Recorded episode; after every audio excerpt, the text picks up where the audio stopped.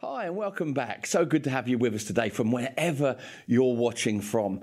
Last week, we started to talk on the subject of worry and how God doesn't want us to worry. And we looked specifically at the verses that we find in Matthew chapter 6, where Jesus teaches on the worry free life. And if you missed that last week, really encourage you to take some time to go back and give that a watch on one of our media platforms. Now, it reveals that those who belong to God can walk with a very real confidence in his providence.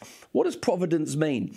Well, it basically means the protection and the provision of God. So those who choose to put their faith in God, become a part of God's family, can have a confidence of God's providence in their life when times are good and also when times are troubled. We looked at how Jesus taught us how to live a worry free life in a worry filled life.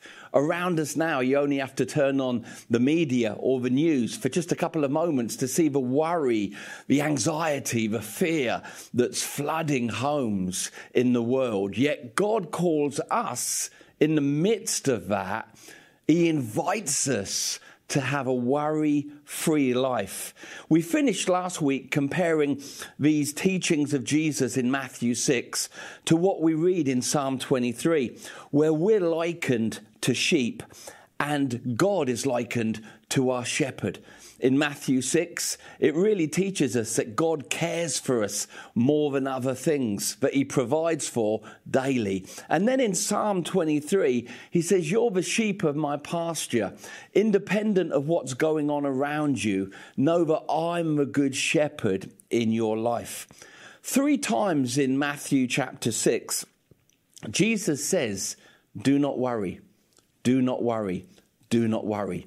Again, we dug into that a lot last week, and uh, the good news of having such a great media team is it's there for you to watch again or to watch for the first time. But the question I want to ask today is but what's the alternative to worry? We heard Jesus say very clearly last week about our lives do not worry, do not worry, do not worry. But what's the alternative? Is there an alternative to worry? Especially in times of great uncertainty.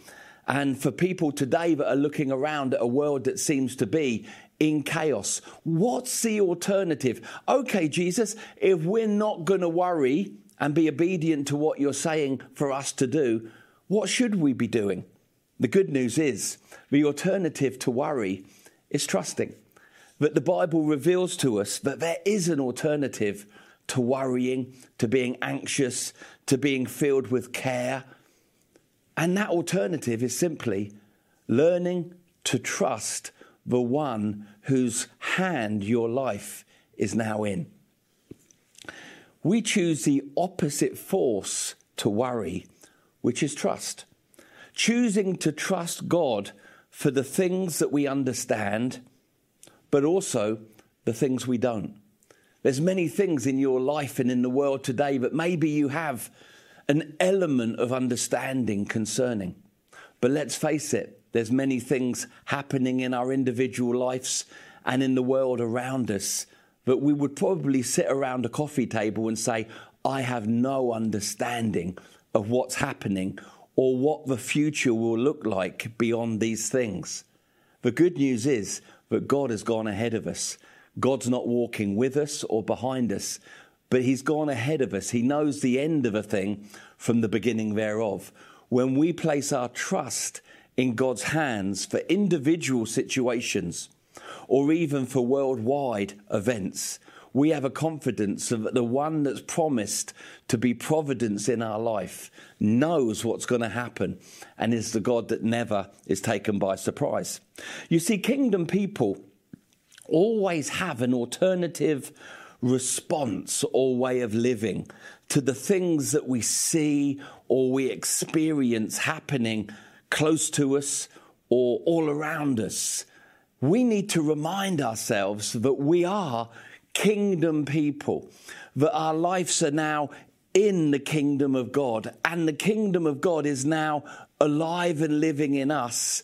And we have a kingdom way of living that's often very opposite to the way that people choose to live in the world today that don't know Jesus. We're called to respond differently. Let me give you some examples. In a world that's given over to lust with things like pornography, adultery, watching things that you shouldn't watch, feeding appetites that shouldn't be fed, appetites that are nothing more than fleshly appetites. The Bible says that kingdom people are, are called to choose purity. Now we think of lust. What's the opposite to lust? Purity.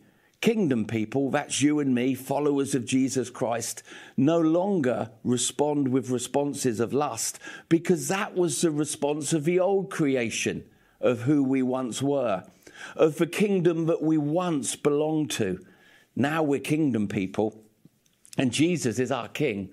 We choose to respond with an opposite reaction which is called purity. Another examples would, would be in a world that seems to be um, loving to hate people and hate things, where hate seems to be the norm or the normal reaction, unforgiveness, bitterness, resentment seems to be the response that the world that we live in says is a due response to things that happen to you. Yet we turn to the Word of God, the manual for kingdom living, and we see the Bible say, don't hate, love. Let the response of your life not be the same as those that don't know God, but rather let God, who is love, be the response that comes from our kingdom lives. Another example would really be generosity. In a world where greed seems to be the norm, living in natural kingdoms and natural places where people seem so very greedy about their own welfare, self entitlement. How much more can I get for me?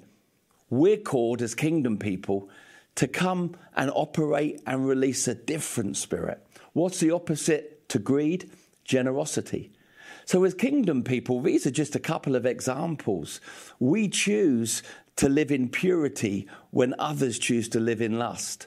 We choose to love when others choose to hate. We choose to be generous, not just with finance, but with time and energy when others around us choose the culture of greed. In the same way, we don't choose to worry when others are worrying because Jesus told us not to. But instead, we choose trust.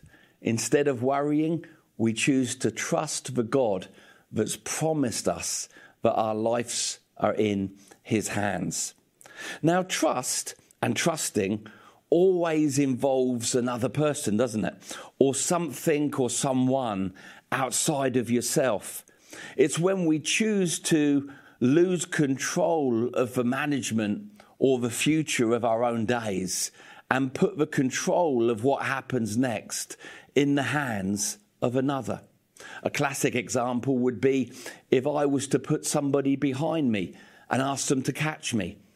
I'd be letting go of my control of my life and putting trust in the life of another to catch me. That's exactly what God is inviting us to do when He says, Don't worry, rather trust me. Put the responsibility of your life, your future, what you'll wear, what you'll eat, how your family will survive in a time where suddenly pandemic and lack seem to be the ongoing language of the media. God cuts through and says to us, simple, like children, trust me as a father. Like sheep, trust me as a shepherd. Now, this isn't presumption. This is actually something that God invites us to do in the Bible, in His Word, in His living Word. He invites us to have a trust relationship with Him. Proverbs 3, chapter, uh, sorry, Proverbs chapter 3, verses 5 to 6, says these incredible words that need to really become revelation in our heart in these times. Trust in the Lord with all your heart Lean not to your own understanding. In all of your ways, not some of your ways, acknowledge Him, and He will then direct or make sure your paths. Think about that for a moment. Three bits of instruction there to have a life that's led by Him. Number one, trust in Him with all of your heart. Number two, lean not on your own understanding, your own reasoning, your own ability to work out what you're gonna, what you think is gonna happen next. And number three, acknowledge Him, include Him, invite Him into not some parts of your life, but every single part of your life. The Bible says if we do that, we'll know the guiding of God, the providence of God in the pathways and the directions that we take. We're truly living in interesting times, aren't we? The news this week suddenly highlighted everything that's going on uh, on the worldwide stage, especially around Europe with Ukraine and Russia. We're living in interesting times, and for many, these could be very disturbing times, especially if you don't know God. I'm so thankful that I have a relationship with God in these times, aren't you? But for people that don't know God, don't know His kingdom, and what the Bible teaches about His kingdom in these times, these moments could truly be panic stricken, moments of great fear, moments of great uncertainty. Yet again, God speaks to us, His kingdom people, words of don't worry, I've got you covered. I know what's coming, and I know how to guide your pathways through those moments that are coming. All you need to do is trusting me with all your heart. Lean not on your own reasoning or wisdom, and acknowledge me in every moment and every situation you face. Hebrews 12 encourages us in verses 27 to 28 that actually it was always ordained in Scripture that everything that could be shaken would be shaken. But then it says the purpose of everything that can be shaken being shaken is to reveal that which can't be shaken. What is it that can't be shaken? Well, when you read on in those verses, it's the kingdom of God that we've received and we're receiving. That's the one thing in life which remains unshakable. That's why I want to encourage you, implore you today, make sure that your feet are rooted in the citizenship of being a kingdom person with Jesus Christ as your king. As you do that, though you're aware of the things that are happening, you know that your life is safe in the hands of a living and loving God. So, two things that we can be doing. Number one, pray. Be communicating with God regarding the things that may be troubling your heart. The Bible says, cast all your cares upon Him because He cares for you. Make sure that in these times of uncertainty, where the media are just going berserk or crazy with the dispensing of fear and things that take the very heart and courage of people away, make sure that you're in the Word of God, but you're also you're in prayer, just having heart time with the Father letting His words and His peace flood your life. But secondly, know what kingdom you are in. Make sure you've picked your kingdom, that your life is firmly, your boots are firmly planted in the kingdom of God, that you're not trying to sustain a life that represents two kingdoms, that you know in your heart you were once of the world, but now you belong to God. His kingdom is your kingdom. His kingdom life is the life that you need to live true to now.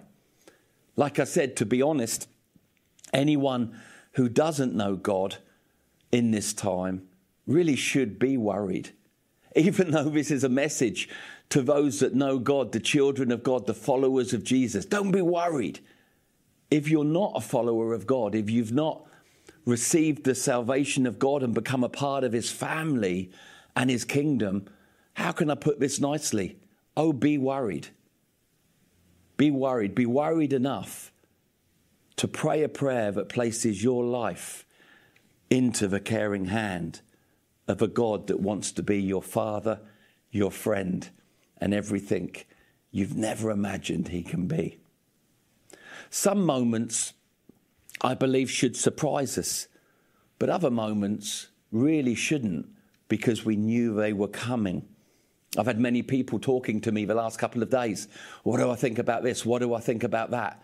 my response has been, oh, there's some surprises, but also there are some things that aren't surprises because the Word of God revealed clearly that certain things had to unfold and come to pass. Like I said, some things can cause worry or come to cause worry that are unexpected in your health, in your finances, maybe in employment. There's certain things in life that come and their and their intention is to make you worry, but you didn't see them coming. But like other things, like what's happening in Europe and the nations of the world, our knowledge of the word of God should leave us somewhat unsurprised at what's happening right now. Now, a lot of what we're seeing on the news with the nations of the world, the sound of war, is actually something foretold that's unfolding.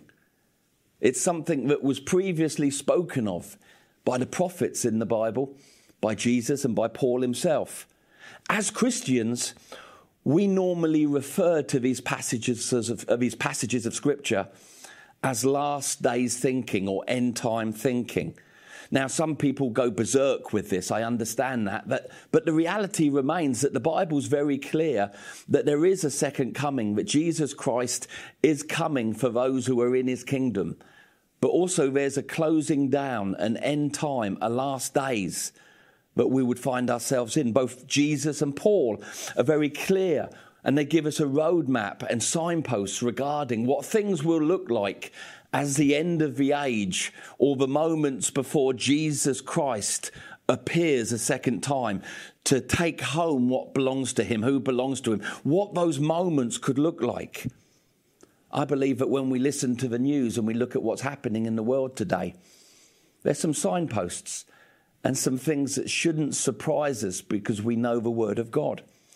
Let's refresh our understanding for a moment with some of these verses, just to see how exact Jesus was in his foretelling of what last moments or end times or moments before his second return would look like.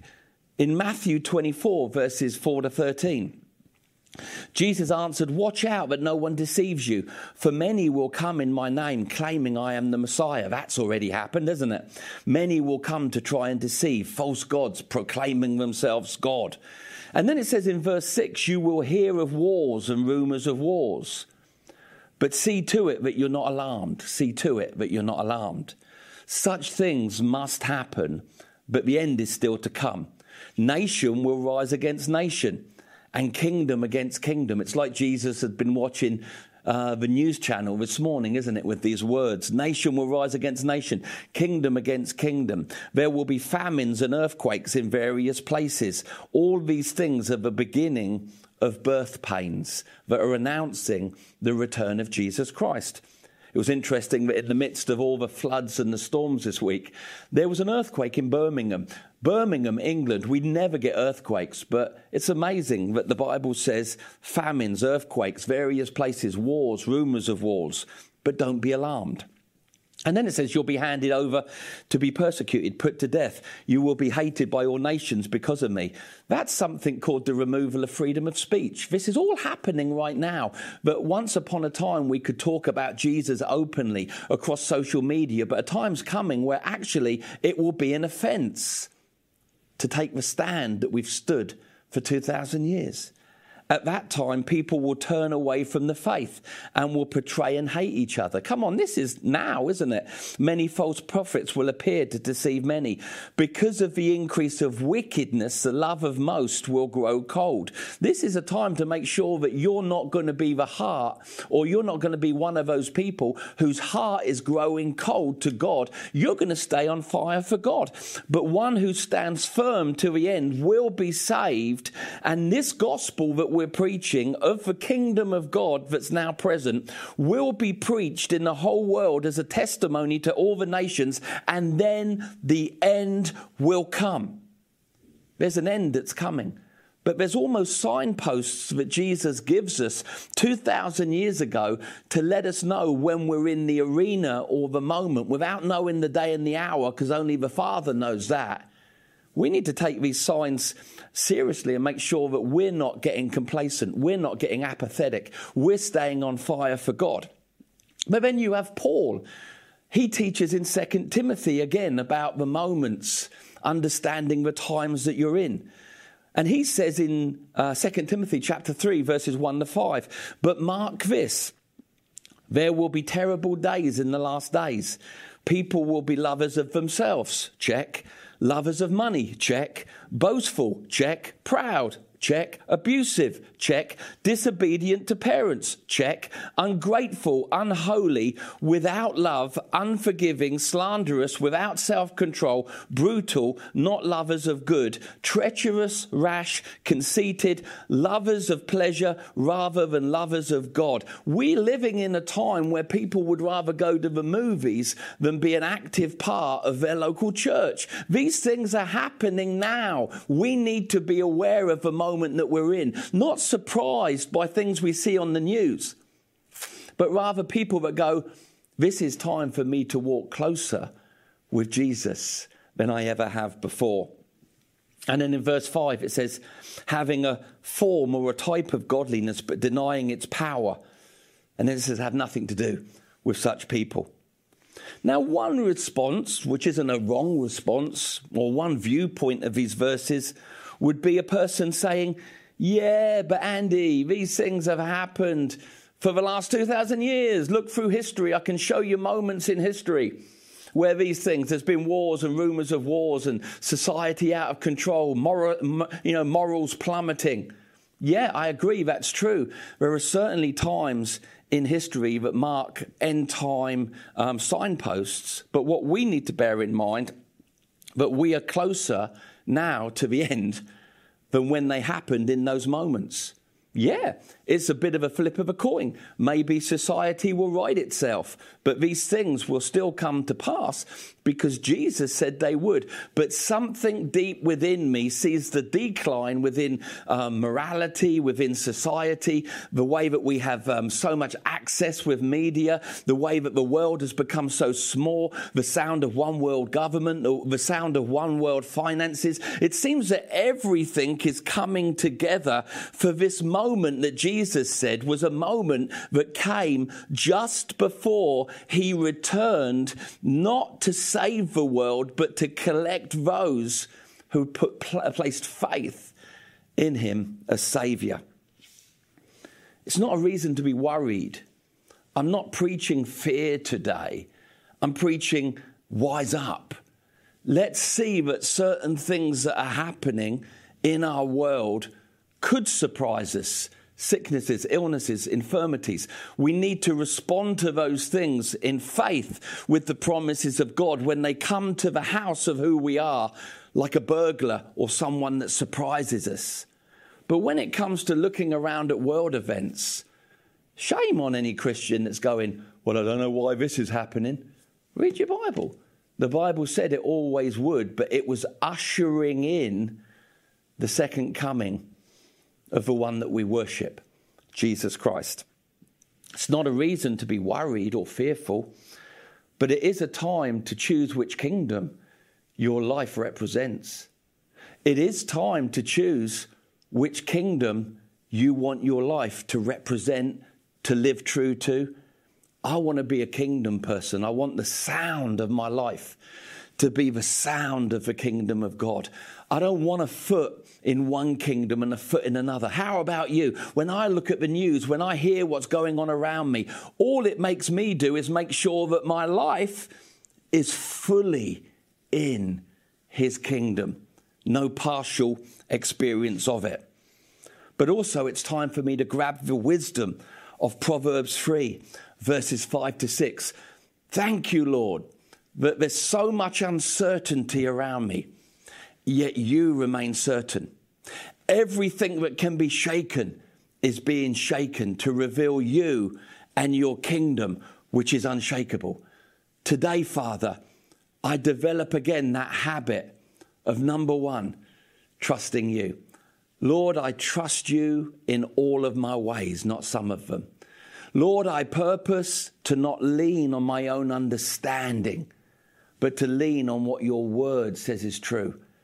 And Father, I choose to acknowledge you in all of my ways, in the things I understand and the things I don't. I hope that that's something that resounds with your heart today. Again, in moments where people that don't know God are freaking out, we should not be freaking out.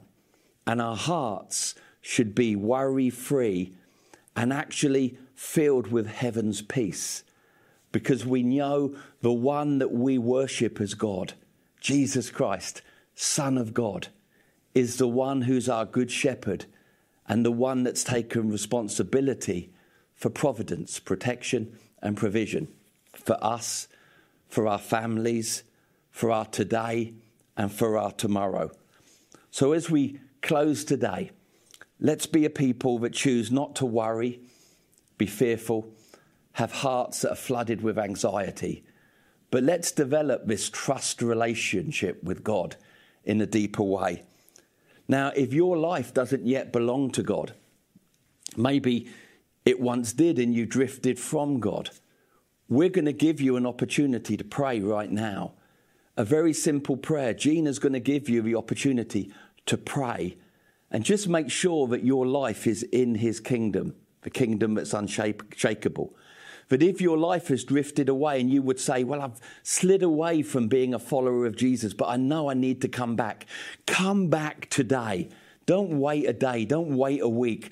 Today is a good day to get things right with the Lord so that you can know His peace and security in your life when you're living in a world that seems to be bent on chaos. The Lord bless you. Have a great week. I'm going to hand back to Gina now. God bless.